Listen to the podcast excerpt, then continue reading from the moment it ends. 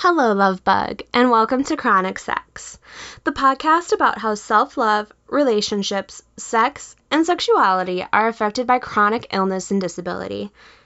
Given the subject matter, this podcast is not suitable for those under the age of 18, and unless you have headphones in right now, you probably shouldn't be listening to us at work.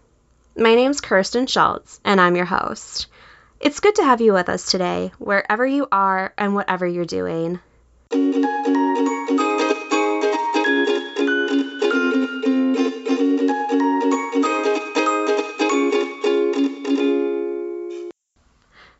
we're speaking with my friend Tambre Leighn, who has an amazing story to tell. She used to work in the business. That's that's show business, the film business, movies, television, commercials, all that good stuff we take in with our eyes. Her husband Gary worked alongside her, and suddenly Gary fell ill and was diagnosed with Hodgkin's disease. There was a lot going on for the both of them, and as a caregiver, she has a very unique experience of what it's like to go through cancer with a partner.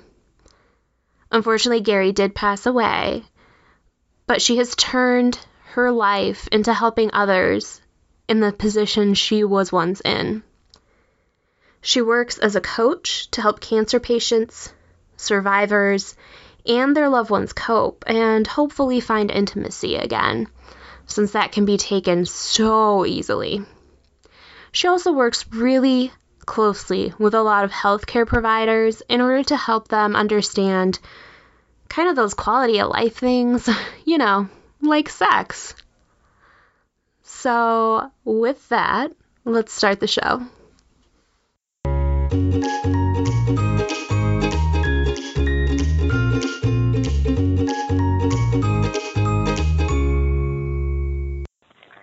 Kristen, I am so excited to be joining you for the podcast today. And, you know, when I heard you were launching this, I reached out and asked you to really consider having me on to speak about the topic of intimacy from the caregiver perspective. Because I think the caregiver side of the story is often left aside in many conversations. So mm-hmm. I really appreciate that you're creating a space for us to include it. Uh, and then, of course, your personal experience of kind of being on both sides of each, you know, of the coin, uh, survivor and caregiver, is definitely going to bring a lot to the conversation today. So thank you. Well, thank you. I was very, very pleased to hear from you and um, very stoked when I woke up this morning and, you know, realized I got to actually talk talk with you this afternoon. Um, and uh, yeah, I can't I can't thank you enough for being here and for reaching out. Oh, we're going to have a great conversation. So let me just share a little bit about my background so people know who's on the line here with you. Uh, my name is Tambre Leighn, and I'm a certified professional coach. I was a filmmaker by profession for most of my life, and I was actually working on feature films with my late husband Gary, who was a production designer. So he was the guy that created the look of the film and designed all the sets. Um, and he was diagnosed back in 1998 with Hodgkin's disease, and he was only 34 years old. Uh, wow. I was, yeah, he was very young, um, and unfortunately, he passed three years later. So, you know, we had we had an incredible marriage, and it was like kind of one. It was truly a Hollywood love story. Um, mm-hmm. Kind of didn't get the ending that you know the Disney films get, unfortunately. Uh, but as I moved forward through the process of being a young widow and grieving, uh, and losing somebody who was just such an amazing part of my life, I ultimately came to a decision point that if I was going to be here without him, I needed to find something that was meaningful to do with my life. And so I decided to get trained as a coach and help others gain the skills and tools and perspectives that I felt really would have helped me to have had a better approach to caregiving so, in other words, like an approach where I also took care of myself while mm-hmm. I was mm-hmm. taking care of Gary. And that way I I feel like I could have been more patient and had more energy for him and also been more mindful of my own personal well-being.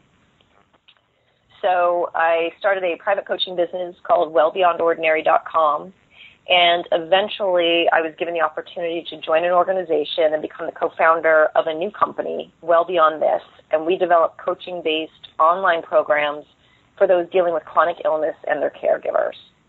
So the great side of all of this coming out, you know, 15 years later is that I really feel like I've been able to take the personal experience that I went through with my late husband and the loss that I suffered um, and his sacrifice in, you know, how his life ended, you know, long before he got to accomplish the things that he had hoped for and really turning it into something meaningful where I could help others. And so that's why I'm so excited to join you here today. I I am just so uh, enamored with um, people like yourself who are able to turn these very difficult experiences into something positive. And especially um, you know those of us who go well dang it i wish i'd had this resource. And you know nobody else should go without this resource or have to spend hours upon hours pouring through journal articles. So you know what? I'm just going to make it. I'm going to make it. And um you know it's that it's it's that interesting blend of entrepreneurship and compassion and love and um, just experience that I think really moves um, the chronic illness and disability community as a whole forward. Um, I think that without people like yourselves, you know, creating these new resources, creating these new organizations that really help us to focus um, on caring for each other and and for ourselves. Um, and and the quality of life impact that these diseases have um you know i think that that a lot of people would be lost without them. So i am just i am just in awe of you and everything that you have been able to do um in the last several years since you lost your husband. And it's just it's beautiful to see that um your loss of him has resulted in something so meaningful and so needed. Well, thank you very much. I appreciate that. Uh, I'm definitely not crying, just by the way. It's fine. it's just, uh, everything's fine. It's just misty in my face. Okay. well, you know, it really is one of those uh, situations where it, it has not been easy, and there's times I still cry about the loss. I'm not going to fake that you know this was simple, that I just made you know waved a magic wand, or that I was you know strong and you know strong as a brick or something, and I could just walk through anything. You know there was great suffering involved along the way, but um, you know we do get to a choice point, and uh, I figured I could either stay stuck in the suffering and the grief, or I could make a difference and I chose to make a difference. And that has allowed me the opportunity to meet people like you who are also out there taking their challenges and you know what they've learned about going through chronic illness and bringing it out as a resource for others so that we can um, you know reduce some of the suffer suffering and struggling around some of the issues related to it. We may not be able to resolve the actual health condition. That's kind of up to the medical providers, but um, on the emotional and psychosocial side, there's a lot we can do to ease some of the, the suffering and struggle. Yeah, I, I think it really um, harkens back to when I was young and um, you know, not to get too political, but uh, Hillary Clinton came out with her book, um, It Takes a Village, and I was, oh God, I think it was like eight. Oh, that's sad. But, you know, I was very young, and I just, I, as I heard about the book, I was like, you know what? It does. It takes a village, but it's like not just for kids growing up, it's like for all of us. And that's kind of been something that I've taken forward as I've gotten more involved with the chronic illness community is that it takes all of us to help each other. Um, and it's beautiful when we can do that in such a meaningful, positive way um, and give other people outlets and and help them deal with some very sensitive and vulnerable issues um, you know especially like intimacy and and how do we how do we address the issue of intimacy if we're not always able to be as physically active or as physically intimate as we'd like to be? Um, I think that there's a lot to be said for types of intimacy that do not necessarily involve, you know, kind of the the idea of of intimacy that is, you know, perpetuated by organizations and businesses and whatnot in the United States where it's it's you know a heterosexual couple having vaginal intercourse and it always must end in orgasm. Um and that's not you know the reality for the vast majority of everybody involved in sex um so I'd, I'd like to hear a little bit more about what you think about the term intimacy and um what what you kind of define it as yourself. I think originally I would have fallen into that bucket of accepting the images and the um, sense of intimacy out there is, as really correlating to having a sexual uh, relationship with another mm-hmm. person. Mm-hmm. Uh, certainly, marriage changed that to some degree. Uh, we had we were very good at talking to each other and and and communicating, and uh, there were a lot of experiences that we shared, uh, you know, during our marriage before Gary was ill, that uh, were where I started to see that intimacy was more about time we shared together. Because mm-hmm. we could be mm-hmm. together, especially when we started working together. We could be together working all day long, um, and we weren't necessarily having you know intimate moments during the workday. In fact, we defined our relationship in such a way, uh, and because I used a different last name, that most people who worked with us, unless they were friends outside of work, didn't know that we were a married couple. Oh, so, yeah, so that wasn't part of our, our our day. But then when we would go home at night, uh, it was very obvious that there was a shift and a change in the connection in the way we talked to each other and you know, just um, just even if I was doing the dishes and he would come up from behind and give me a hug. Um, and I really started to treasure those kind of moments and, and expand my, you know, what I understood about intimacy. And then certainly when he was diagnosed and, you know, we sat there and went through so many conversations about his body and what his body was doing and how it was functioning or not functioning and where the cancer cells were located and the impact of treatment and all these things that of course brought in a whole other different level of intimacy because there were now things that I knew about his body and conversations we were having about his body that he was not having with anybody else in his life other than his medical provider. Mm-hmm. So as the primary caregiver, that became a different kind of intimacy. And while it was wonderful um, in a lot of ways because it did help me feel like I was making a difference, um, like I was contributing and had a role there was also times when that created a challenge with the other parts of our intimacy as husband and wife, like shifting out of mm-hmm. that caregiver role, setting aside the you know the thinking of a caregiver, like you know, um, will doing this you know um, activity together, whether it was sexual or whether it was you know just a regular outing or something else.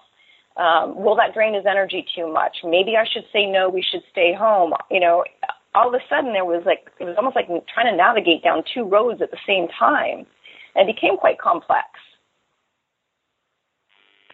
yeah it's it's not easy to navigate um that that situation. And i know you know from from the patient side of me it's it's very difficult to sometimes share um those battles um, share what's going on with your body because you know that it will complicate, you know, the the relationship side of things, but I also know from from the caregiver side of me that um you know, it it makes such a difference when I know what my husband is going through. And um you know, I I have some empathy skills going on and some hypervigilance that I can usually tell what's going on, but it's there's there's a difference when he is able to articulate that and able to let down that guard and really share with me um, that what what he's going through. There's a vulnerability there that is intimate be beyond any other forms of intimacy. Um, but it's also a, a, difficult thing to manage. Um, I, I know that in the rheumatic disease world, we talk often about how how can we um, be intimate if we can't always feel like we're dependable. And I think that there are, you know, these other things we can do that are intimate that aren't always physical or um, involving sex or, or sensuality. Um, you know, my husband and I always play video games. We're nerds. And um you know, like we'll we'll play Grand Theft Auto. He'll he'll play, and I'll watch, and we'll make the character do silly things, or, um, you know, run the car into a gas station and watch the impending explosion. Like like there's it doesn't sound very intimate as I'm saying it, but but there's there's conversation and a silliness and a a realism in in the interactions we have around that and the other things we do during our day that is incredibly intimate. And it's something that um you know just kind of happens. You know we we always play games and stuff you know at, at certain times of day. And it just kind of happened that that became something that for us had some intimacy to it. Um so i can definitely understand you know, when you're dealing with an illness, how difficult it can be to keep up kind of the the stereotypical ideas of intimacy. Yeah, and you know that that moment, those moments of play that you're just describing, those are what I call uh, with my clients simply beautiful moments. Mm. Simply because they're simple, you know, and and then they've got their their beauty to them, and they're going to be different for every every couple or every relationship out there um, and you get to define those and you get to to choose those. You know, I used to really treasure, treasure uh, the time that Gary and I took walking. We used to walk our neighborhood quite often, and at one point, you know, in his illness, he was having so much trouble with his lungs that he literally to get to the end of the block and back was a real struggle. And so those days when, you know, at sunset we could go out and just hold hands and make it down to the end of the block together and come back to me, that was a, a simply beautiful moment. That was us in a very peaceful place, just treasuring that time together and feeling his hand in my hands, and uh, you know, and him having the strength to get that far and back. It was simple, but it was beautiful, and uh, mm-hmm. you know, so it's really looking for, you know, how can not not of course that we discount how can we resolve um, you know, sexual intimacy issues because there's lots of solutions out there and there's lots of experts out there, and we'll definitely touch on some of that um, going forward in the conversation. But also, how do we expand our definition and redefine intimacy in a way that kind of meets us where we're at right now, dealing mm-hmm. with the mm-hmm. circumstances that we're dealing at, so it's not putting so much pressure on, and it's recognizing that intimacy comes in many ways um, it's interesting that there was a, a woman, a caregiver that I coached, and her husband was unfortunately terminal. And I asked her one day what was her biggest challenge, and she said, "I'm too afraid to ask him what his final wishes are. Like, how does he want to spend the rest of the time that he has?" And so I coached her around some communication skills, and we literally designed a conversation that she was comfortable bringing up to him. And so she sat him down. She had this conversation, and two days later, she called me back and she said, I want to thank you because that conversation created one of the rom- most romantic, intimate moments in our 42 years of marriage. Because wow. he was able to sit there and tell me that what he wanted most was to go back home to where we raised our children and where they were living with their families and just spend time with them. And we talked all about that and we planned the trip together that night and you know we're taking off in a couple of days and we're going to go do this together. And she said it was so amazing. So we you know we we don't want to underestimate the power of a conversation and what that can do and a memory that can be created that will be there for you know as long as we're around to to hold that dear to us. Mhm for sure. I i think um i think when it comes down to it intimacy is just another way that we communicate how much we love and care for and appreciate each other.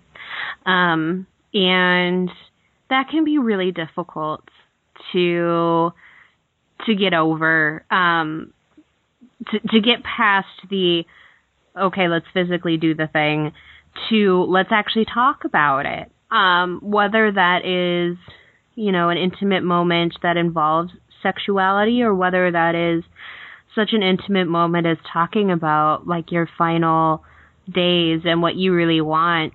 Um that's not a conversation my husband and I have had yet, but it's definitely, you know, we've talked about it. We had, we have guinea pigs, and um, one of our sweet boys passed away a couple of weeks ago due to just some. He was very medically complex, um, and you know, it was very sad. And and we kind of looked at each other and we went, oh crap, like, you know, we also do this someday and we should probably talk about this at some point. And, and that was the extent of that conversation. Um, so that's definitely one we have to have. I'm just, I'm just writing down notes for myself about that. Well, that's one of the funny things we always say about coaching is that, you know, typically you're on the line coaching a client and at some point in almost every conversation something comes up and it's like, yeah, note to self. I wish you could see my paper right now. Like, oh man. well, you know, and that, and that that is a, an intimate and challenging conversation to have. And you know, I'll be I'll be honest. I got into our one conversation we ever had about that in a very ungraceful way, a very uncoach-like way. And of course, I hadn't done my coach training at the time, so I will give myself the grace about that.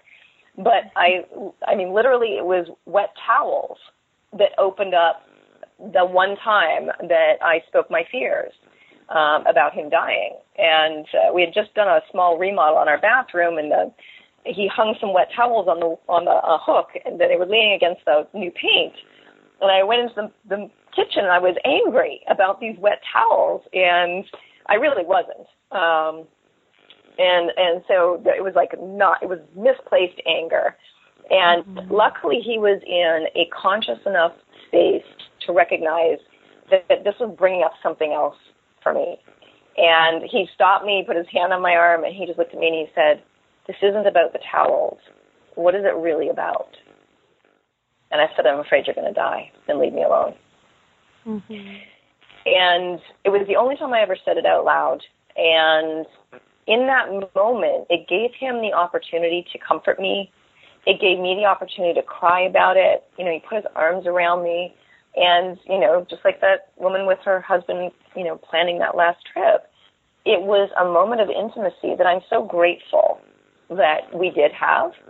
Mm-hmm. Um, like I said, you know, how I got into the conversation was not pretty. but um but it's you know, but it, it led where it led to. And as long as at least one person in the in the conversation is coming from a little bit more level of consciousness than the other, if somebody's triggered by something, then there can be that space that you move into. I mean, he really invited me to move into a space of saying what was so for me. Uh, and so being able to share that fear um, was a really incredible moment of connection for me. Mm-hmm. Those those fears we have, whether they're related to to passing away, um, or or to losing someone, or um, even just the the fears about what's going to happen to our bodies and our lives, are just they're just so vulnerable and so intimate and they're things that we often don't talk about which is you know it's because of how how close they are to us but they're things that we really have to start talking about and i think that we get to that point by starting to talk about more openly um you know some of these more positive intimate moments um and and and how do we approach conversations about intimacy and and sex and sensuality while we're dealing with an illness? And and how do we do it in a way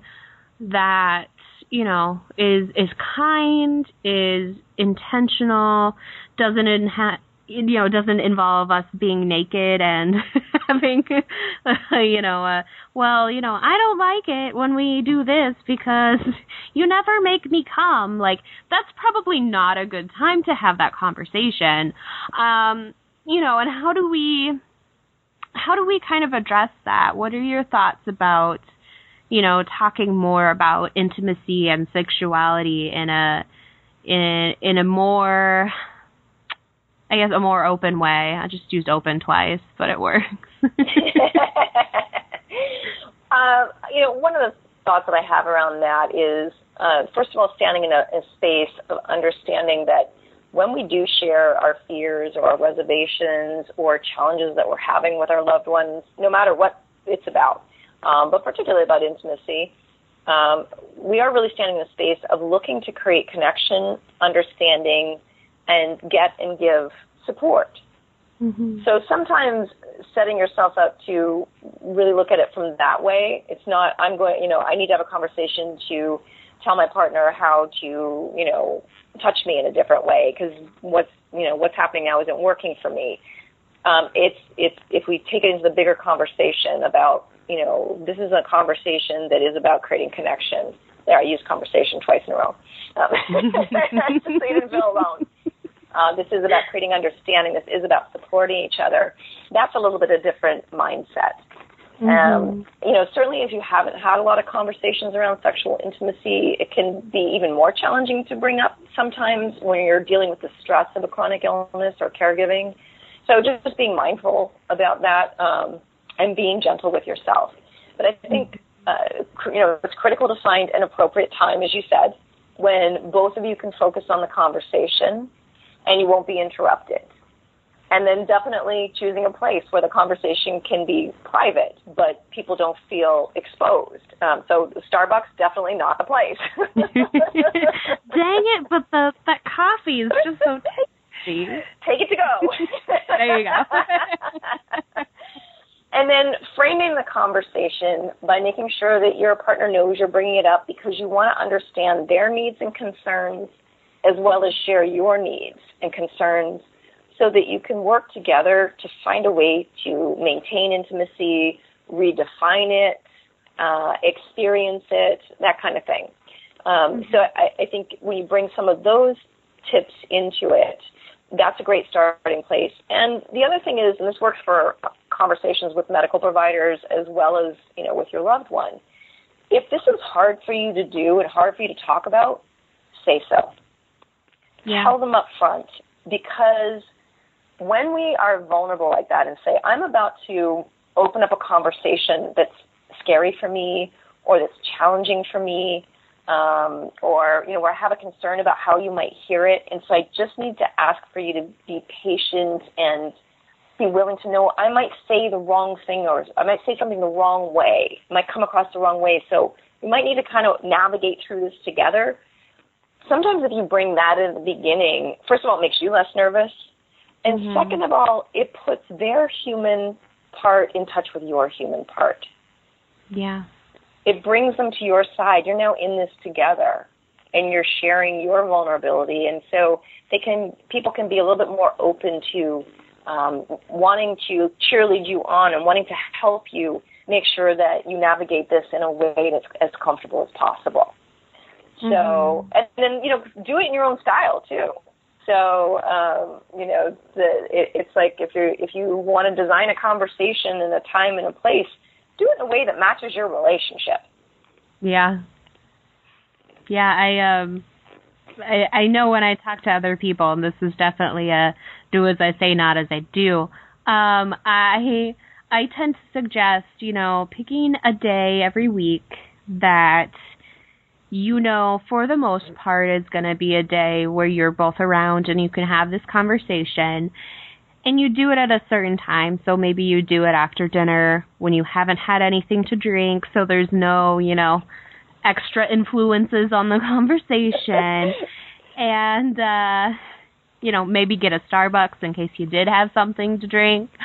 Um you know and and just sit down and have a conversation about you know, what has happened since you last had the conversation. So, you know, I really liked that the other day when I, you know, my knee was so swollen I could barely get up that you got a Gatorade out of the fridge for me without me asking because, you know, it showed that you were thinking of me and it was just a, a caring thing. And so even though it was a little thing, it it was something I really appreciated. Um, you know, I think I think giving that positive feedback can be so influential um, in our relationships, but then it also opens up space for some of those difficult conversations or, you know, constructive criticism slash feedback when that's needed. Um, like, well, you know, whenever we have sex in this position, it's very awkward for me because my knees are very bad, and so I know that you like it, so I'm willing to do it sometimes, but maybe we could try this instead and see how we both feel about that. Um, and I think too, it's important to make sure that we're using I feel statements, um, and and not statements that could be construed as blaming statements. You know, um, making sure that you're asserting like this is me and my point of view right now, um, and not you are the cause of these issues. Um, I think making sure to keep all those things in mind really helps to contribute to a very positive um, conversation. And I think you know doing it in a neutral place, like I don't know. We we don't eat at a kitchen table. We eat on our couch. So um probably not the couch, but you know, if you have like a more formal dining room, like sit in there that night and make it like a like a date night type thing. So it's something that you look forward to even though that there could be difficult conversations involved it's a great tip as you know as far as the first of all the space creating the space uh, and the environment that you want to have the conversation in making it a regular part of your routine um, you know however that you know is for you whether it's you know every week or once a month just doing a check in and then definitely the you know i you thing um, you left the damp towels on the floor you know, not the conversation opener that's placing blame, you know, it's anger at him. Really, the conversation was, I am afraid that you're going to die and leave me. Right. And it was about my feelings, my fears. It had nothing to do with anything that he had done at all.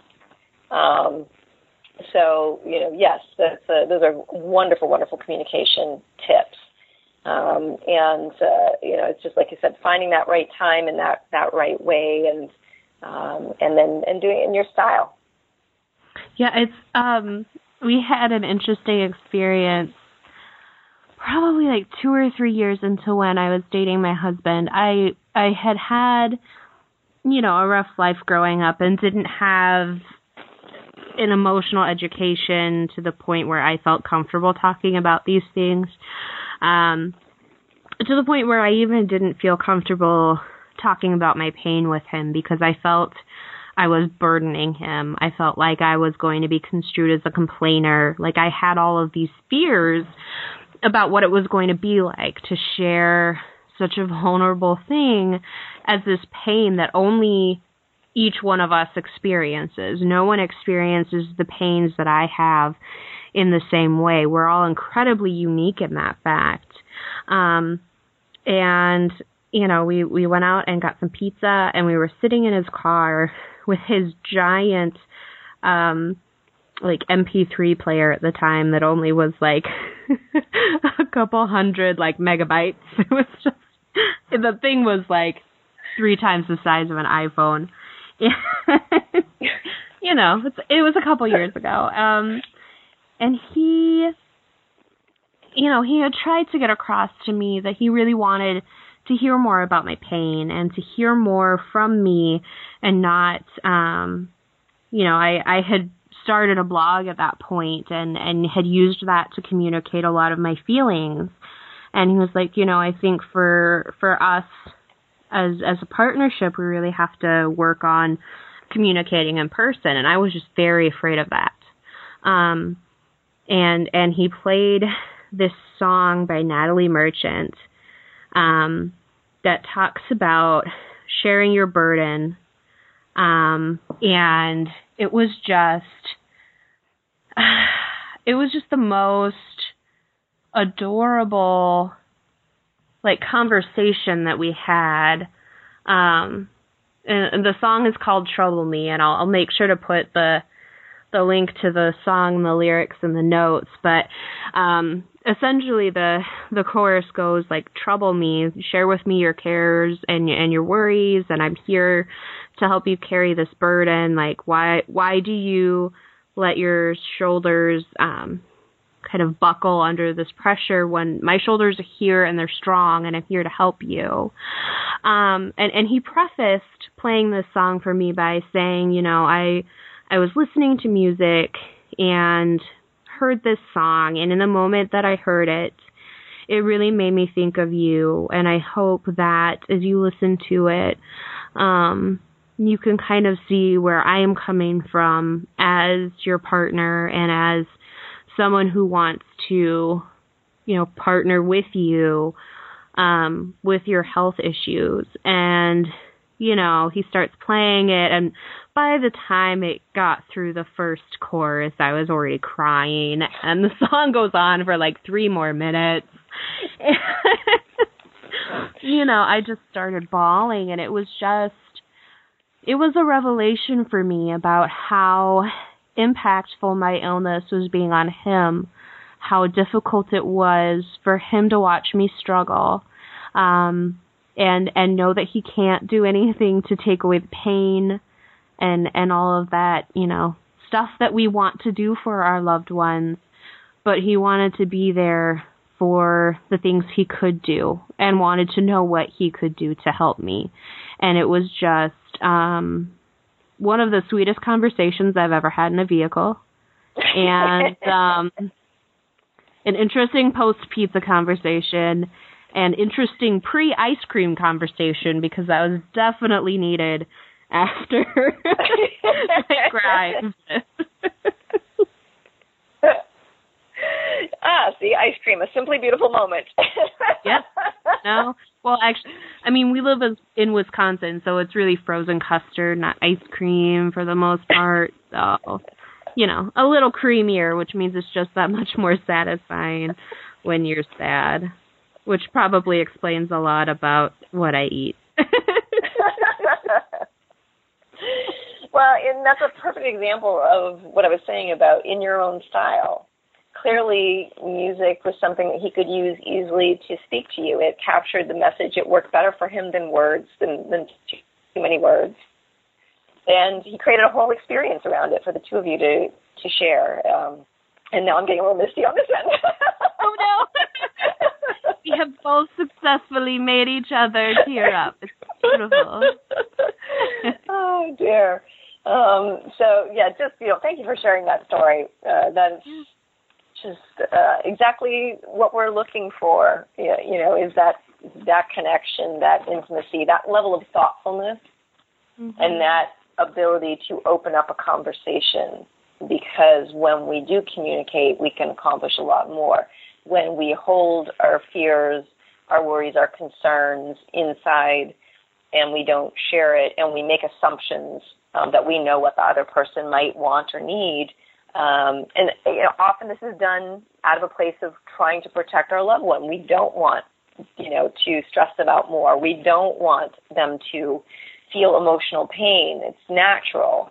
So it kind of, kind of comes from a good place. It's mm-hmm. just that it can become a real impediment to uh, to intimacy, to getting your needs met, to them getting their needs met. So that's really amazing. So um, Go ahead. You know, talking about um, getting needs met, what what kind of thoughts do you have about bringing up um, intimacy issues with doctors, whether that's, you know, when you're getting diagnosed, um, when your loved one's getting diagnosed, or, you know, when there becomes an issue and you both or or either one, you know, want to raise it to a physician. What is what what are your tips for those conversations because that can be that can be very vulnerable too talking to somebody who you know isn't involved in all of that intimacy in your life about all that intimacy in your life and it can feel um i think very awkward for some of us. Yes i think that a couple of things uh first of all you may want to have a conversation if you're you and your partner are going in together you may want to have the conversation ahead of time and like come up with a list of questions that you mm-hmm. want to ask the provider and that's a good opportunity to let your partner know that you do want to put on the list um, a question like how how might this treatment impact you know intimacy and our sexual relationship either in the short term or out longer term um, so by raising that question while you're putting together the question list, then you don't blindside your partner in the yeah. middle of a meeting with a third party when they had like maybe no expectation that that was on your mind. Maybe it hadn't crossed their mind yet. Uh, so I definitely recommend designing the, the, the question list together um, mm-hmm. if you're mm-hmm. going in together. Uh, if for some reason they express that they're not comfortable asking that question, then you know there's something further to kind of be explored with them. You certainly can make arrangements to have your own appointment with a provider to talk about it, um, and whether that's a social worker or, a therapist or your uh, primary care physician. It, it still is ultimately up to you to take responsibility to get the questions answered that you need answered. So mm-hmm. um, sometimes that does mean striking out on your own and uh, and figuring it out yourself, and that's okay. Um, so you know some of the other things. So make a list of your questions and your concerns. Um, the little tip I gave you before, if you know one or both of you is uncomfortable with the conversation, then frame it that way when you you know before you start asking mm-hmm. the questions about um, the intimacy and sexual impact and and things like that. Um, just frame it that way with the provider. This is a hard thing for us to bring up. Um, you know, we'd like this to be confidential and sensing. We like you to be sensitive about this, uh, but we have some questions about um, how this is going to impact our sexual relationship, sexual function, um, short term and long term. Um, if you're further out and now the conversation is coming up because there's been side effects, either from medication or the initial treatment itself, or from the stress and you know mm, exhaustion because we have to remember a lot of times it can be stress it can be you know lack of sleep it can it can be a lot of things um, you know, people are dealing sometimes with uh, financial debt when they go through mm-hmm. chronic illness so all of these things can be mounting up and uh, impact what's going on in the bedroom because so often uh, how things work physically are related to what's going on in our heads. If we can't clear our head from the stress and the concern, then it can be very difficult to be present and open and relaxed enough to just allow things to happen. Um, and then I would say know what your goals are. Uh, mm-hmm. So go go in with a sense of understanding. You know, do we just want information at this point, uh, so that we can get informed, and then decide if there's you know maybe steps that we want to take after that. Um, is our goal to be able to be you know, know what we need to do to be physically active through this whole process? Is our goal to redefine what this means and just take it step by step? So have a sense of what it is you're trying to accomplish by the conversation. And if for any reason you're not getting the support or getting the feedback uh, from the provider that you want, then ask them for a referral. If they seem comfortable, if they seem uneducated or unwilling to share information about it, then you, it's okay to just end that conversation and ask them if they could please refer you to somebody who might be, you know, more comfortable with the conversation. And mm-hmm. it, I know in oncology, often, you know, some of these kinds of concerns and the psychosocial issues were kind of naturally moved over to the oncology nurse, and they were often really great allies for these kinds of things and much more I don't know, just much more. Uh, maybe they have more time. Maybe mm-hmm. I'm not sure what the contributing factor was, but they just always seem to be a little bit more comfortable with um, having this kind of conversations. So those are some of the tips that I have as far as you know working with a provider over some of your issues that you might want to bring up. Yeah, I think those are those are really great tips. Um, I know that there are a lot of medications out there that do cause you know, side effects that affect our libido, affect, you know, um, how our body actually takes on the mechanics of sex, whether that's lubrication or, um, you know, the the ability to become aroused. Um, there there are also often you know, medical issues that are associated with those things. Um, back in April, I attended this really cool, um, it was like a healthcare provider day that was put on as a part of a week long education process with Tool Shed Toys, which is um, one of my favorite progressive sex shops in the world, but it's it's in Milwaukee, Wisconsin, so I only live like two hours from it. And um they they have this great series of, of educational um events that they put on during this week. And um Joan Price, who writes a lot about how to be intimate after age fifty and that you you are allowed to be intimate and it's okay to do these things. Um had a really interesting conversation with someone that she shared with us about how this person was in the best relationship of her life. She and her girlfriend were getting along amazingly. Um, their sex life was great. And then all of a sudden she stopped being able to become aroused and brought the issue up to her physician, who at the time was like, well, you know, you just need to use more lube like lube is not the answer to everything. Lube is amazing and should Right. definitely be used very uh I don't know, vigorously sounds violent, but like Yes. you know, it should be used very often. Generously, thank you. um, but uh, you know, doesn't always solve like the arousal issue, and because of her inability to really have this conversation with her girlfriend, the girlfriend left her. And then shortly after that, she had a heart attack, and it turned out that her arousal issues were associated with heart disease that was not diagnosed.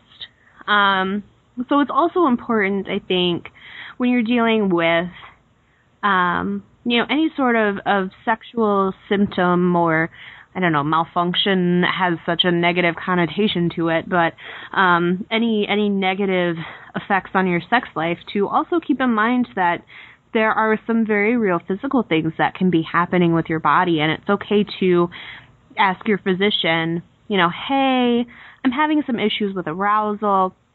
You know, the heart disease runs in my family. Is there a way we can test for that today before I leave so that I have peace of mind that, you know, it's not related to that. Um, and it's okay to push for whatever you need from your healthcare team. And sometimes that means, you know, switching up who's on your healthcare team. There are plenty of great doctors that I've had in the past that were perfect for when I saw them, but it got to a point where they weren't who I needed to see anymore simply because, um, you know, just as all humans do, we all evolve and change and and you know there there are different things that go on in our lives and so I've had to leave physicians not because they were awful but just because at that moment they weren't who I needed on my like I, I call it my A team, my healthcare team.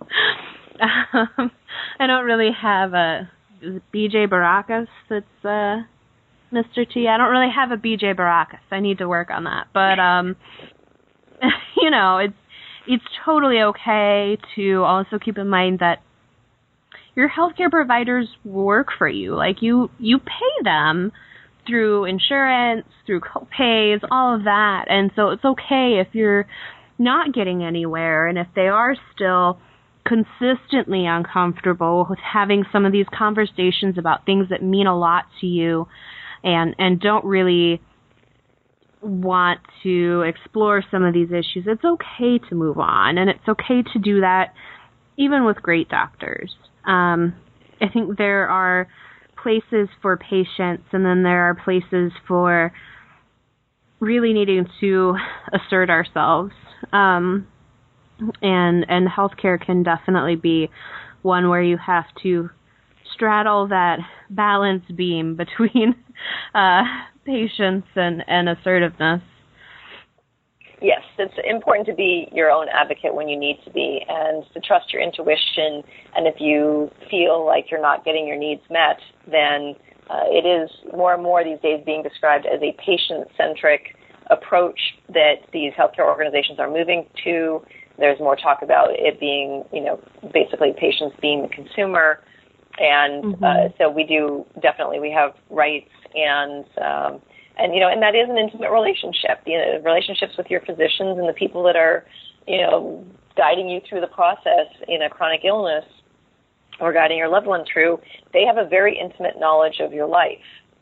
So if they Mhm. aren't measuring up, then it's definitely time to speak up and get what you need. Find somebody who is a better match for you. Uh, and it is, I, you know, I love the point that you raise about really paying attention to what may be contributing to a, a situation where you're experiencing sexual, sexual discomfort or dysfunction.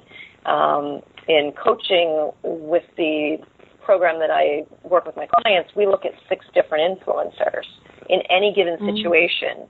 Uh, they learn to stop if you know things are not they're not getting the outcome that they want or they're experiencing a challenge. We look at the spiritual, which can be related to life purpose and values. Does this align with my values um, and in my priorities? Um, you know, mental, um, emotional, physical, environmental, and social.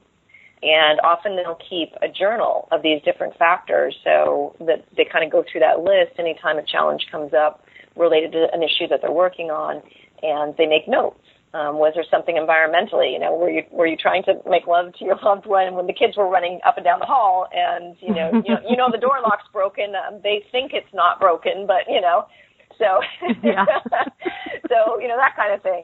Um, so really, just uh, becoming more conscious of these different factors that can influence the situation, and then that gives you more data points to take to a provider. So it's not just well, I'm experiencing sexual dysfunction, but I'm also feeling a little short of breath, maybe, or I don't have the energy that I normally have. So maybe there's something physical going on. Maybe there's a belief or some emotional stuff that's going on that's impacting me. So you know, you really do have to be vigilant um, if you Mhm. want to start to get answers um, in in a, kind of in a holistic way, so that you're looking at all the pieces that might be contributing to the challenge, and then you can start to um, kind of tease it apart and find out which factors really are contributing, and then go after some solutions.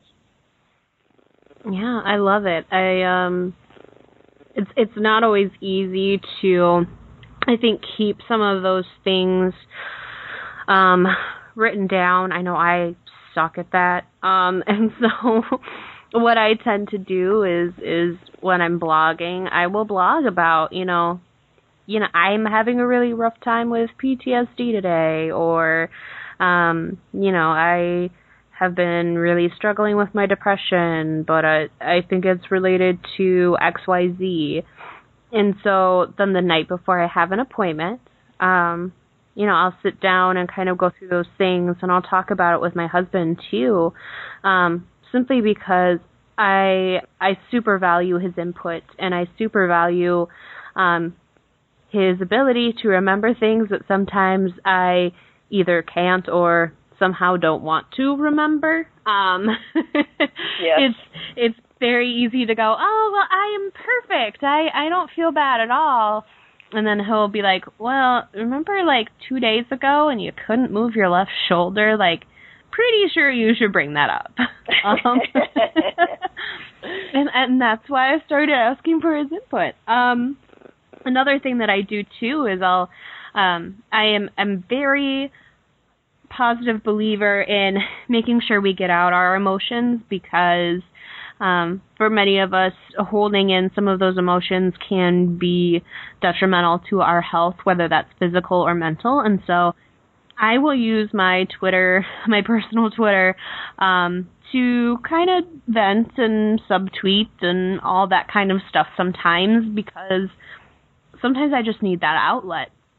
Um, and so I will also go back and look at my social media too and see if there's anything that I've shared, um, whether it's related to, you know, an interpersonal relationship that's kind of gone wonky and, you know, I'm subtweeting a lot about that person or, um, you know, talking a lot about Facebook or on Facebook about how my mental health is going or, or things like that. Um, I, I think that those are often spots we overlook um, as far as you know getting kind of those um, little tests of how we've been doing lately.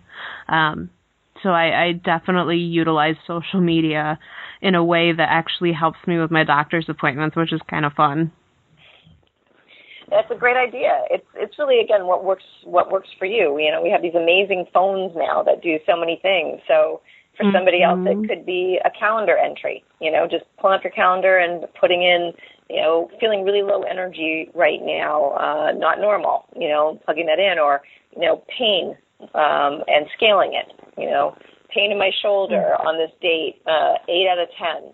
Um, and just tracking it in the calendar can be a great way, or on the little notes uh, pad that you have, you know, in the in the calendar. So um, again, find what works definitely. Uh, and I love the piece of you including your husband in the conversation because often caregivers are observing what's going on and making mental notes of things. I actually used to keep a list, a written list, so that I made sure because our time was short. Often when we went in to the medical appointments, uh, I wanted to make sure that we hit everything. So Mm-hmm. A lot of stuff got notated in this little red notebook that I created with the lab tests in one section and notes in another section and research in another section. And I'm not sure if you're picking up on um, how um, detail oriented I am as a person, but a little bit. a little bit. And that's not going to work for everybody. For somebody else, it might be a post-it note, or somebody else that maybe they are really good at mental notes and they can just call on that.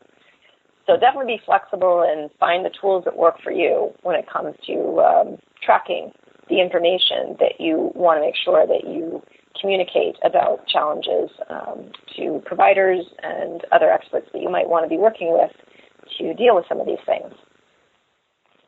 I think that ties in well with our relationships too. Um, you know, it's it's not always easy to be uh, patient with each other as we're experiencing some of these issues.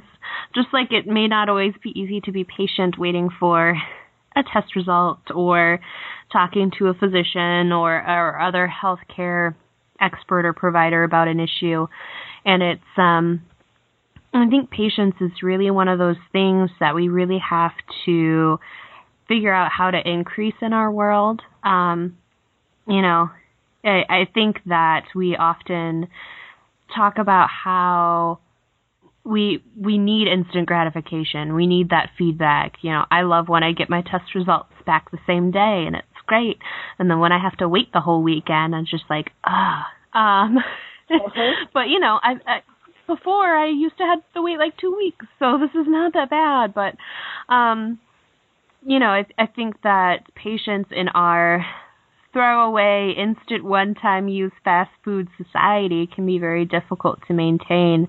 Um, especially when it comes to, you know, relationships and intimacy when we all know that there are ways out there to maybe um, you know, not be as truthful or not be as um you know monogamous if if that's your thing um to our one partner and I'm just interested to hear what you might have to say a little bit more on the topic of patience. Definitely, the more patient we can be with ourselves and our partner, the more opportunity there is for the kind of conversations that you and I have been chatting about, and the opportunity to create solutions and plans and strategies. And granting patience to ourselves is a great gift we have to recognize that when chronic illness comes into a relationship, for both parties, it's bringing in a whole new ball game. It's not what we typically expected. Um, and even if you meet your partner while you have an illness, um, and you know everybody decides that you know, hey, game on, no matter what, you still just like you know when Gary and I got married, you know, those vows were in some sense a leap of faith because we don't know how this is all going to go. And so granting ourselves the patience to understand that this is there's a high degree of stress that can be involved in this. Uh, there's a great need for learning how to manage that stress so that it doesn't blow up a relationship. um, so that you're Mm-hmm. working with each other and not against each other. And um, and then learning also too to make take small steps. So we've covered a lot of information so far on the call today. Trying to implement every tip, tool, and insight and idea that's in this call all at once would be overwhelming and create more stress. Mhm. So choosing one small step that really stands out to you, that really resonates with you, that you want to focus on um, working on for you know a week, and uh, successfully achieving that, whether it's you know how you change up your conversations, whether it's taking questions into your medical provider, whatever it is that you are picking. When you successfully achieve that, it builds your confidence in your ability to make changes uh, and then you want to be, you know, more proactive, and you're able to take on more changes. So I think the patience part is really important. We don't create sustainable change by trying to change a whole bunch of things overnight. We tend to go back to our old patterns when we do that. Mhm. So I- think that's a key part of it. Um, and it's a you know it's a, it's a great point that uh, great point that you brought up. Um, so as much as we can practice patience, sometimes that means you know I have a three step process that I talk about with my clients, a three step OO process. Um, like uh oh, what's what do I do now? uh, and, you know my three steps are really simple. Stop, take a breath, and take the wheel. So stop is like Mhm. literally in that moment. Stop. Stop what you're doing. Stop what you're saying. Just stop and stand there. Um, if you feel like you're completely overwhelmed, like you're about to say something that's going to piss somebody else off, uh, you know, going to get yourself in hot water, just stop. That's the first thing. That gives you a moment to collect your thoughts. Take a breath, because when we breathe, that connects us back to our body. Um, and when we get, you know, connected to our body, we tend to get more grounded. And then the Mhm. mental thing kind of clears up a little bit, and we can actually think of a strategy. And take the wheel is simply, you know, step into the driver's seat and ask yourself, what's the one action I can take right now that will put me on a path that's better than the one I was going down? So, you I like that. yeah, just you know, simple things like that um, to give yourself that moment to recalibrate can be Mhm. helpful. Yeah, I, I I really like that. I might uh steal that a little bit. Um Feel away. I you know, I I have had some anger issues in the past related to my PTSD and not being able to express kind of what I'm going through in those triggered moments and so that is probably a useful three sets of steps there to uh to work on that. Um yeah, I think it's so interesting. I think we we have to have that patience with ourselves. I'm really glad that you brought that up. Um, I think that patience with ourselves and self compassion um, are key to just life in general. You know, we're all going to make mistakes. Nobody's perfect.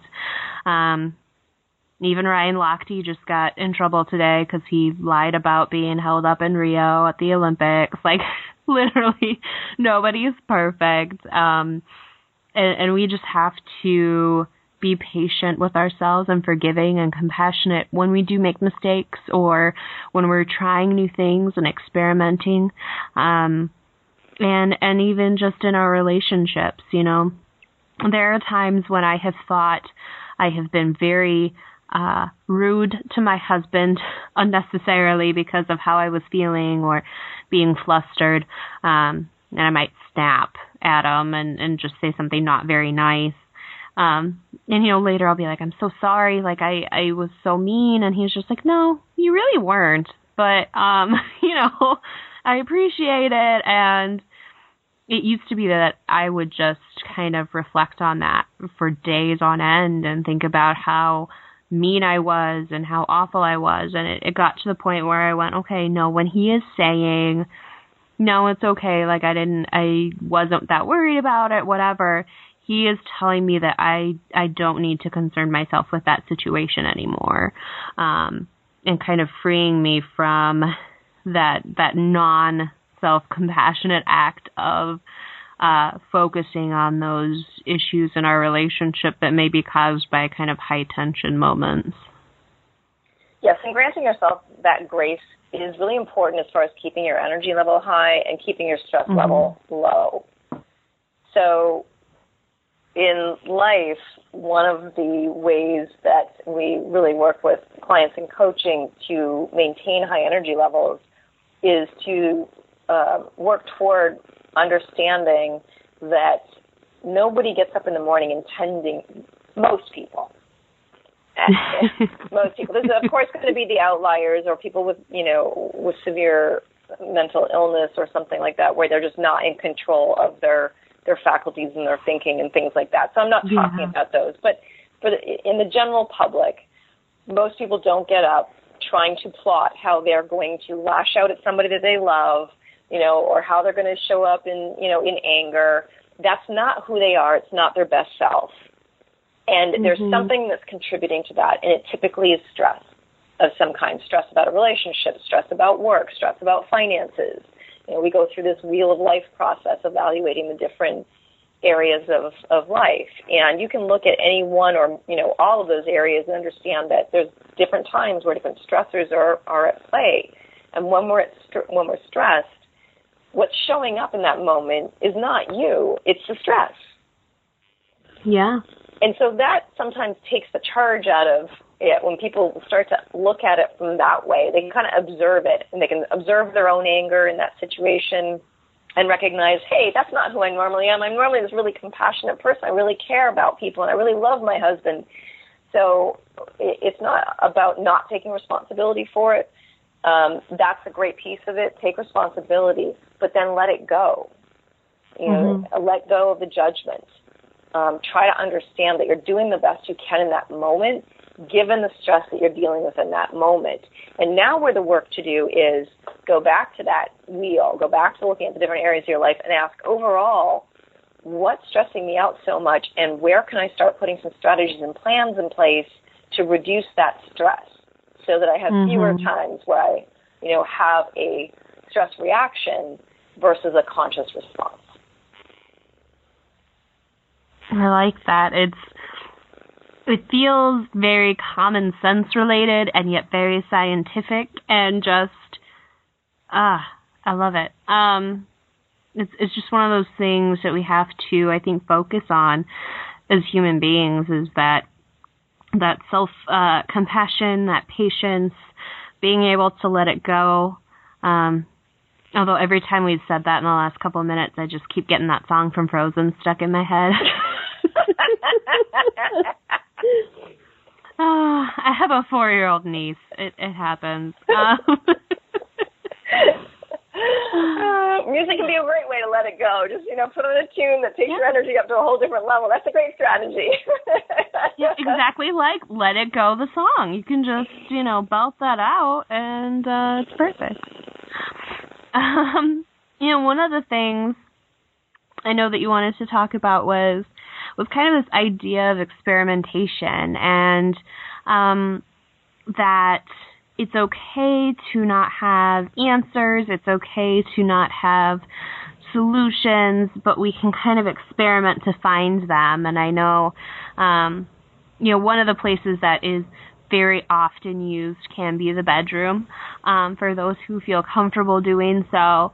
Um, you know, one of one of our favorite um, sex positions is not one that you would normally find in, you know, a a book of like normal sex positions or whatever. It's one of those things that we kind of found by experimenting, and we both went, okay, this is this is not bad. We kind of like this. Let's keep doing this.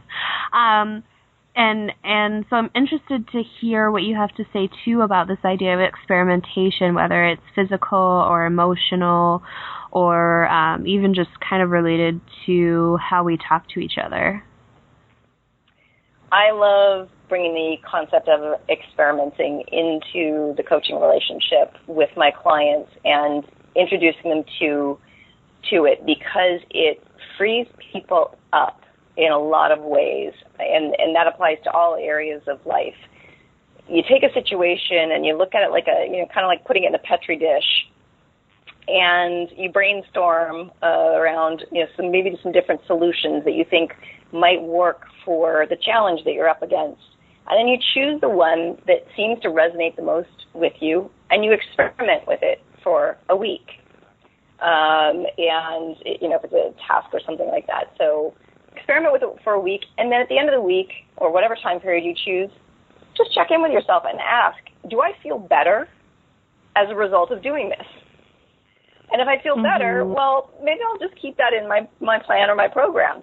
If I don't feel better, then that's not the right thing for me. I can mark that off the list and I'm going to try something else.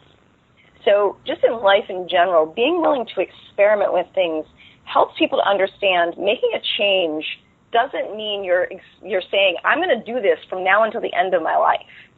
Because that seems mm-hmm. like really daunting and really hard to stick to. And frankly, you don't know if it's going to work. Like going on a gluten-free diet may work for, you know, half the world.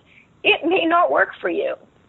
So you don't want to yeah. feel like you're committing to something that, you know, and then it doesn't work and you're like, but I committed to this.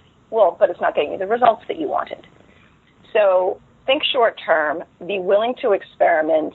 Uh, if an experiment doesn't work, toss that, you know, strategy aside and look for something else that might work.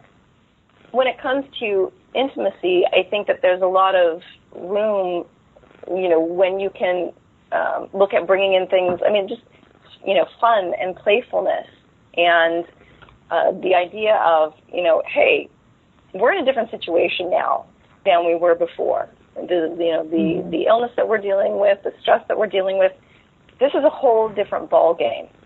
And we don't really know, either one of us, how our bodies are functioning now under those conditions in the bedroom. So, what if we just start getting to know each other all over again. Mm-hmm. Take it slow. You know, learn how to touch each other again. Because what used to feel good before may not feel good now. Where used to feel good before may not feel good now. And then be willing to communicate and give your partner feedback as to what's working better for you and what maybe doesn't turn you on anymore.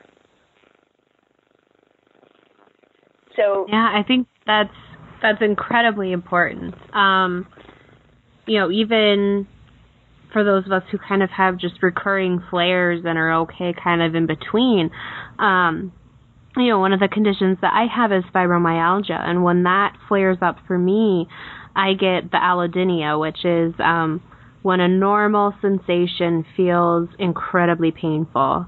Um, so, you know, my husband's holding my hand. It feels like he's got ice daggers, you know, stabbing into certain parts of my hand. For me, that's difficult because I'm a very physical person. I like to snuggle, I like to hold hands, and so that can be a very difficult situation for me to be in because all of a sudden it's like, nope, you're not allowed. This is not allowed to happen. Um, and so you know we've experimented just just using holding hands as an example with ways we can do that that are less painful. Mm-hmm. Um, you know, I am I am willing to endure a certain amount of pain because I know that that physical closeness actually relieves some pain for me, and so even if it hurts a little bit, it it does bring relief. So you know, we'll we'll when we're walking outside, we'll just put our hands palm to palm, and and not interlock, not you know any of that, just palm to palm. Um, when we're walking or or we'll do it the other way where we have, you know, the backs of our hands together and we're not again not interlocking but just just that touching or or interlocking our pinkies. Um something like that is is just you know, a good example I think of experimentation on a physical level, but it also involved a, a certain amount of communication and, and patience on both of our parts. Um, you know, he didn't want to do anything that was going to cause me pain. And so, even though I was willing oftentimes to just sit there and hold hands regularly, even though it hurt, he didn't want to do that because he didn't want to cause me pain. So, I had to be patient with that. And we had to be patient with each other in ways to find, um, you know, physical touching involving our hands that wasn't so painful. Um, and you know we still do hold hands sometimes uh, regular like fingers interlocked or or you know things like that when i'm ill, but it's um it's based on how I'm feeling and it's based on um me communicating that with him, which took its own sort of experimentation to do too. Yeah, and this is an area where I feel like if Gary and I had had more support and more tools, a lot of the tools like I give my clients now, that things would have been different for us. So mm-hmm. at one point, uh, about probably coming up on, um, you know, just as he was starting into what would become his last year, the lymph nodes, he had Hodgkin's disease, and so that's a, a cancer of the lymphatic system. And the lymph nodes in his groin area on both sides blew, blew up, and they look like two large, you know, uh, bundles of bunches of grapes on either side, oh right, right at the top of uh, the leg area and into the groin. And he didn't let me know for a while uh, that they were even that size. Um, he often complained of being, you know, too tired to be intimate, which I totally understood. Uh, and you know, so in our marriage, uh, during times like that, then I, obviously my choice was to remain faithful to the marriage and to choose celibacy, mm-hmm. and I mm-hmm. was fine with that.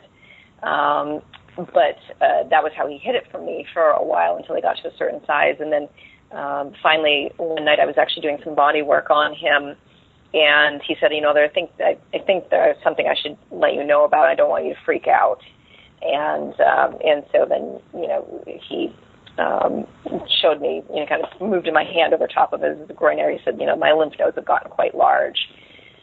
And so, you know, once they were that size, I was in my head, I, I didn't even think to ask a provider. You know, I just went into such a state of fear. And I was, I definitely, at that point, that really pretty much ended our intimate and sexual, our, our sexual relationship because I was afraid that they were going to burst if mm-hmm. we had sexual intercourse. And I was trying to imagine what position might work and me on top or him on top. And I was trying to work all this out in my head.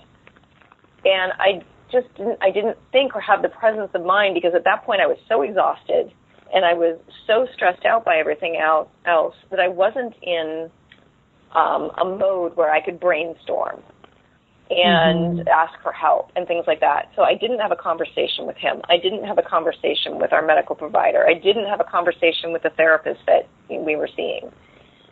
And it just remained internal and it created distance between us. So, I mean, luckily, about six months later, we were able to kind of go through a period where he was away for three weeks for, you know, at a, at a um, uh, kind of a I would call it a health, kind of a health spa. And they really worked mm-hmm. on boosting his immune system. And so I got to rest for three weeks, and he got to build up his immune system for the three weeks. And by the time you know we came back together, it was right around Christmas time, and so we had a, a chance to really reconnect. We were resourced and refreshed, and uh, and so we were doing a lot of the things you're talking about. You know, walking and holding hands, snuggling in bed together, um, you know, intimacy like that. And so, luckily, in the last six months of our marriage, we were back in love, you know, again, and having an intimate connection. But really, the last year of his life, uh, you know, I was celibate, and we didn't have um, mm-hmm. sexual relationships, and that was all out of fear. So, I do encourage people who are listening to the call to, you know, see what they can do to get the support that they need to have the conversations and get the information they need so that you don't necessarily have to experience that distance. There's nothing wrong with choosing celibacy if that's what's going to work for both of you, or finding other ways to be intimate at all. Um, but if there is an opportunity to continue your sexual relationship and that's something you both want, then um, you know using some of the tips and tools and insights from today to make sure that you get the information, the support, and have uh, the resources to be able to continue that you know, it's a really wonderful piece of, of a relationship and of life together. Mhm. It is, and it it can be such a healing thing. I think, um, you know, because it involves our our physical lives and and and our physical bodies, but also this emotional connection and you know, so stereotypically people are like, well, it's just for women that it's a an emotional connection, and that's not true.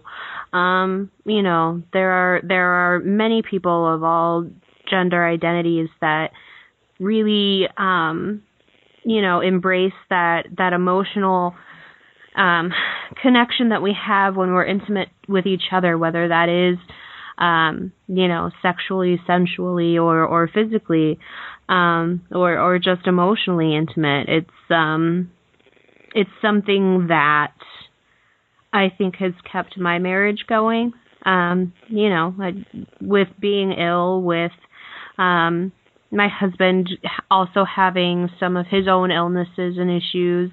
It's not always easy for us to get on the same wavelength. It's not always easy for us to um, find periods of time where we're both, um, you know, ready to be physically intimate and able to be physically intimate.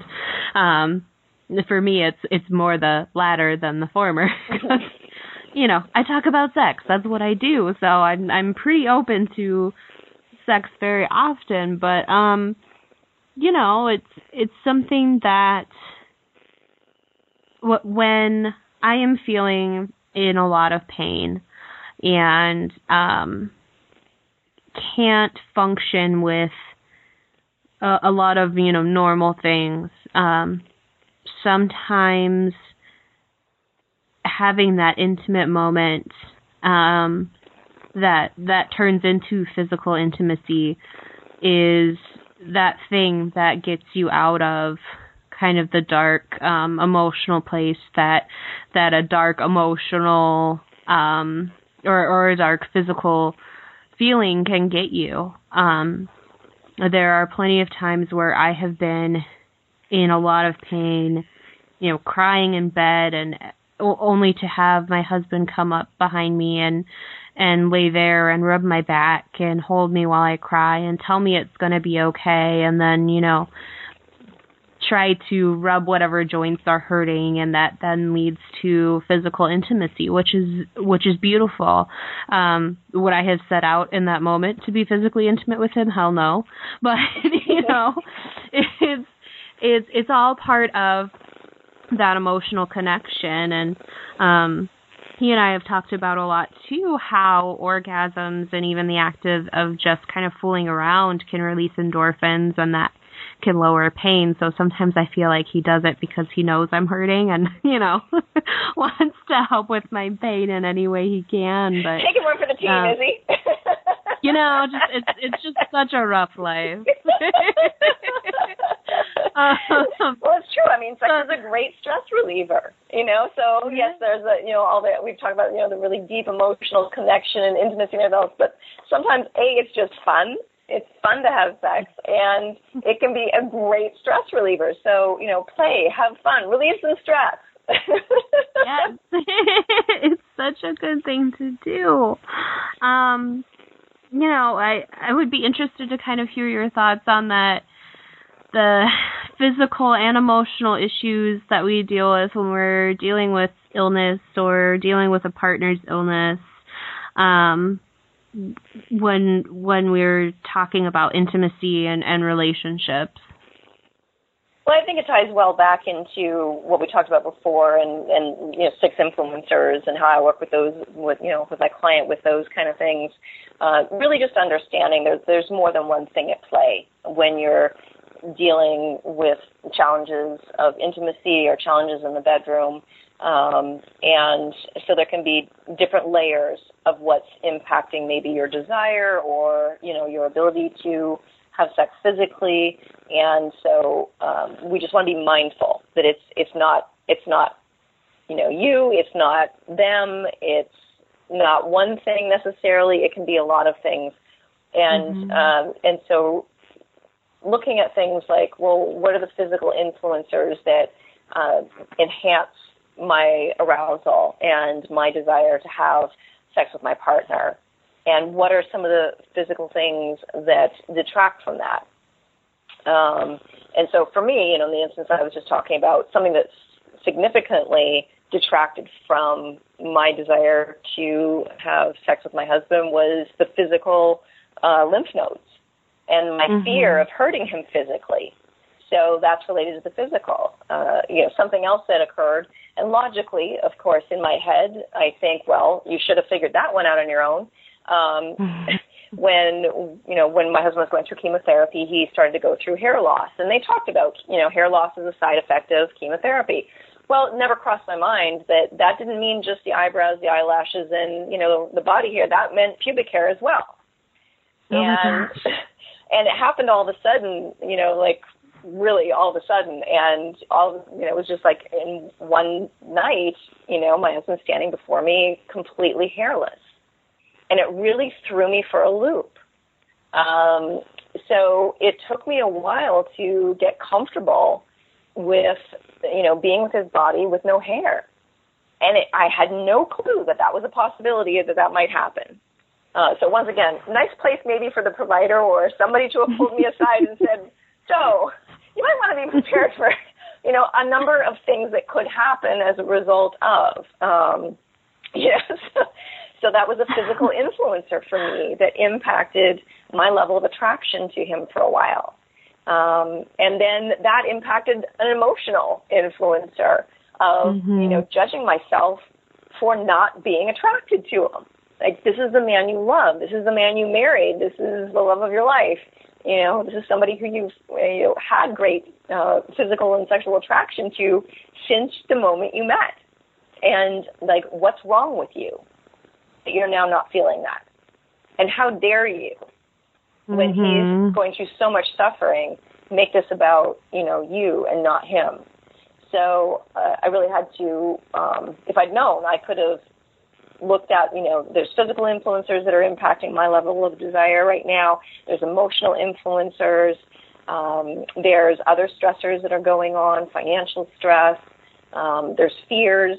Um, so there was a lot of things that were at play where, again, if I kind of had the bigger picture, been able to tease them apart, and been able to have some conversations and get some support in some, uh, and maybe change some perspectives and some thoughts that I had about some of these things, that would have changed what was going on between us on a sexual mm-hmm. intimacy level. Yeah, I feel like we've come full circle back to you are doing this because it was something you didn't have and and it's something that you don't want others to go without. Um, and I just think that's so meaningful. I mean, and maybe slightly biased because that's what I why I do what I do too. So maybe I, you know, I might be reading a little bit too much into how awesome we are, but you know, um, I'll go with your theory that we're awesome. you know, I I like it. I I like awesome, and I also like talking about our badassery. I, just, I think that's a great. Um, you know, it's it's life is very hard, and when you are faced with an illness, whether it's your own or from someone you love and care about, it can be very difficult to navigate those things. And I think, you know, anything that we can do to help make it easier for each other is just um, it's a beautiful thing. It's there. There's so much emotion wrapped up in how I feel about it that I'm actually struggling to find a word. But um, you know, it's it involves so much giving of ourselves and sharing that vulnerability with other patients or or other caregivers. Um, and it is the thing that gets me out of bed every day, frankly, um, or off my couch every morning because I've taken to sleeping on the couch often lately because I, I've been going through a lot of pain insomnia, which um, is is insomnia related to kind of uncontrolled pain, um, and I I thankfully am seeing a, a provider tomorrow about kind of the issue that's causing this, but it's um you know, it's it's the thing that gets me off my couch every morning. So it's a it's a good thing. Um so I have kind of three questions that I am asking everybody at the end of our conversations. Um kind of like inside the actor's studio because everybody knows James Lipton and Inside the Actor Studio is the best. So I wanted to emulate that. he's just so cute. He's like the cutest little guy. Um, okay, so what is your favorite thing to do for self care or to pamper yourself? Uh, that's an easy one. I dance Argentine tango socially. Oh. And I love it because when I get to walk onto the dance floor, I get to close my eyes and I have these amazing leaders who will just lead me around in the dance and I don't have to think and I have to be very present in the moment. And I talk about it being my energetic shower. And one of my quotes is that I write to remember and I dance to forget. Oh my gosh, I love that. You need to make like I don't know, like a poster or something and put it up for people to buy cuz I would buy so many of those. but I love that dancing is so it's again, it's something that can be so intimate and so vulnerable, but also, you know, a great workout and a great way to show trust and admiration for other people. And it just, ah, I love it. I, I, I don't tango, unfortunately. Um, the the only thing I do is like the very very white person version of of hip hop dancing, which is just kind of me bobbing my head. which is is better than my husband. My husband does uh what we call tiny dancing, so he kind of just like moves his shoulders. Uh-huh. And you know, it's it's a very guy uh it's a very guy thing. um now, so here's the last one, and you can take a minute to think about it if you need it, because sometimes it's not easy to think of this on the fly, especially. But what is your favorite thing about yourself? And that can be emotional or physical or a psychological trait or whatever one thing you would like to share. That I never give up. I like that. I really like that. Um, perseverance and resilience are incredibly undervalued and incredibly over needed. I don't, I don't know if that's a phrase, but I just made it one. yeah, I wanted to. I, I, I definitely wanted to at times, and uh, there was definitely a lot of days when I woke up and I would be laying there in my bed thinking, "Damn, I'm still breathing." Um, yeah. But even in the you know the the absolute most darkest moments, um, and I literally was. I was sitting on my my couch in our house, and it was broad daylight, but the entire room went black for me, and mm. all I could see was blackness, and so much of me was lost in that blackness, and just I I, I was like I had no idea what what what to do what was next. But there was one tiny part of me that kept saying, you know, there's there's got to be a pinprick of light in here somewhere. There has to be. So keep looking. And mm-hmm. I did. I finally found it literally like the size of a pin. And so I asked myself the question, you know, if that's a pinprick of light and it's the thread that's connecting me to life, what is that thread connecting me to? And it was at that time the body work I was doing with uh, clients in massage and Reiki and um, and reflexology, and I realized that it was helping others. Mm-hmm. The key to my survival and the key to what was to come next for me to create meaning in my life was to be a difference for others. And I just couldn't, my soul would not let me give up as much as 99.9% of me wanted to. That is beautiful, and it's such it's such interesting imagery and so profound and yet so simple at the same time and I just uh you could make like a beautiful ode poem out of that, I swear. There's a memoir I'm writing, so there's a whole book coming. yes, I'm so excited. Do you know when it's when it's uh potentially coming out yet? Oh, hopefully sometime in the next six months. Oh my goodness. You must be busy, busy finishing up stuff with that, huh? Yes. Very. yes. I have a lot of things on my plate, but uh, that's how I roll. it's a good thing. It's a good thing. I I don't know why I lately have been doing the it's a good thing like a la Martha Stewart in 1997. I don't know what's up with that, but um, it's a thing. But I I so appreciate you um coming and talking, Tambre. This has been such a fun time, and I just I hope that people have taken as many notes as I have, and hopefully larger written notes so they can read what they wrote. Cause well, the good thing is it's recorded, so you're you can always go back and listen to the recording. exactly. um, yeah, this has been a, a beautiful time talking to you, and I am so grateful that you are doing the work that you do and that you are taking, you know, one of the most painful experiences um, and and turning it into something incredibly beautiful. And um, you know, I I so appreciate you and kind of this light that you're bringing into the world by by doing what you do. Thank you so much.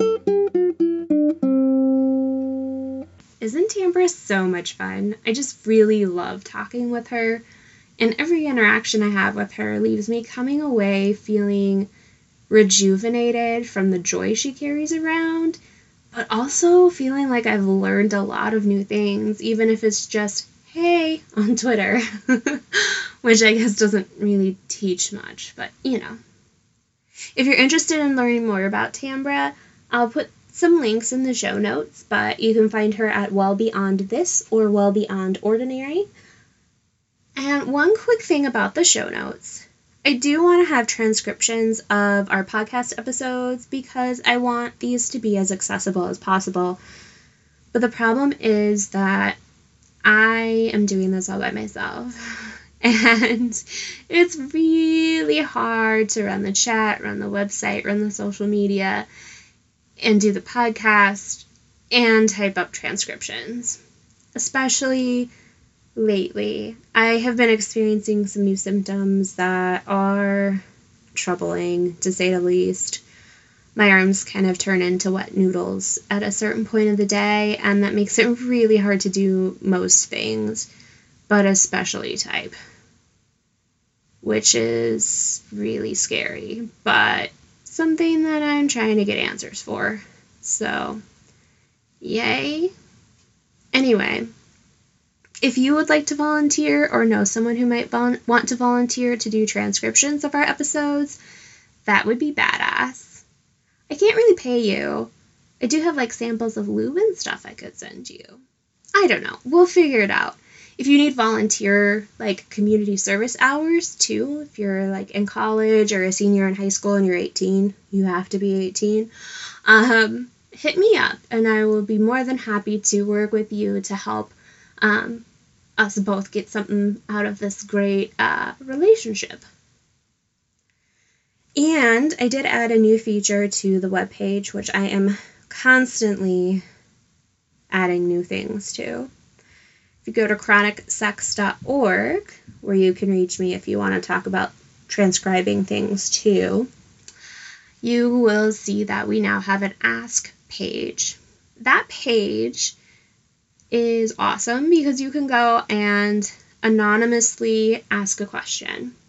It can be a question about sex or how to, you know, improve self worth or any of those kinds of things. It can be a question about a podcast guest. It could be a suggestion for a podcast guest, or a blog post, or a chat topic, or I don't know. I don't want to get too creepy. Please don't send me creepy things. But it's there, and it's a tool that's there for you. So, you know, just consistently visit the site because I'm always updating things and trying to make it as best as I can for all of us. Next week, we're going to hear from Kira, who is one of my favorite people. I think I've said that about every podcast guest so far, but it's all been true. Kira has written a book about dating with chronic illnesses called Aches and Pains, and it's fascinating. Um, I actually taught two sessions this year with the Arthritis Foundation to the 18 and over uh, juvenile arthritis sufferers slash warriors um, at the juvenile arthritis conferences in Phoenix and Philadelphia this year. And that was one of the books I brought with me to both sessions to be able to point out and say, hey, somebody else has done this. You can do this. Here are some, some tips and some tricks, and you don't have to feel alone.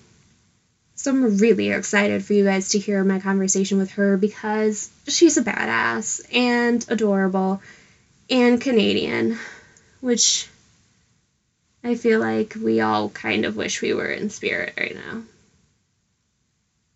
Until next week, take care of you. And I hope that you have an amazing weekend full of love and light and fun, naughty giggles.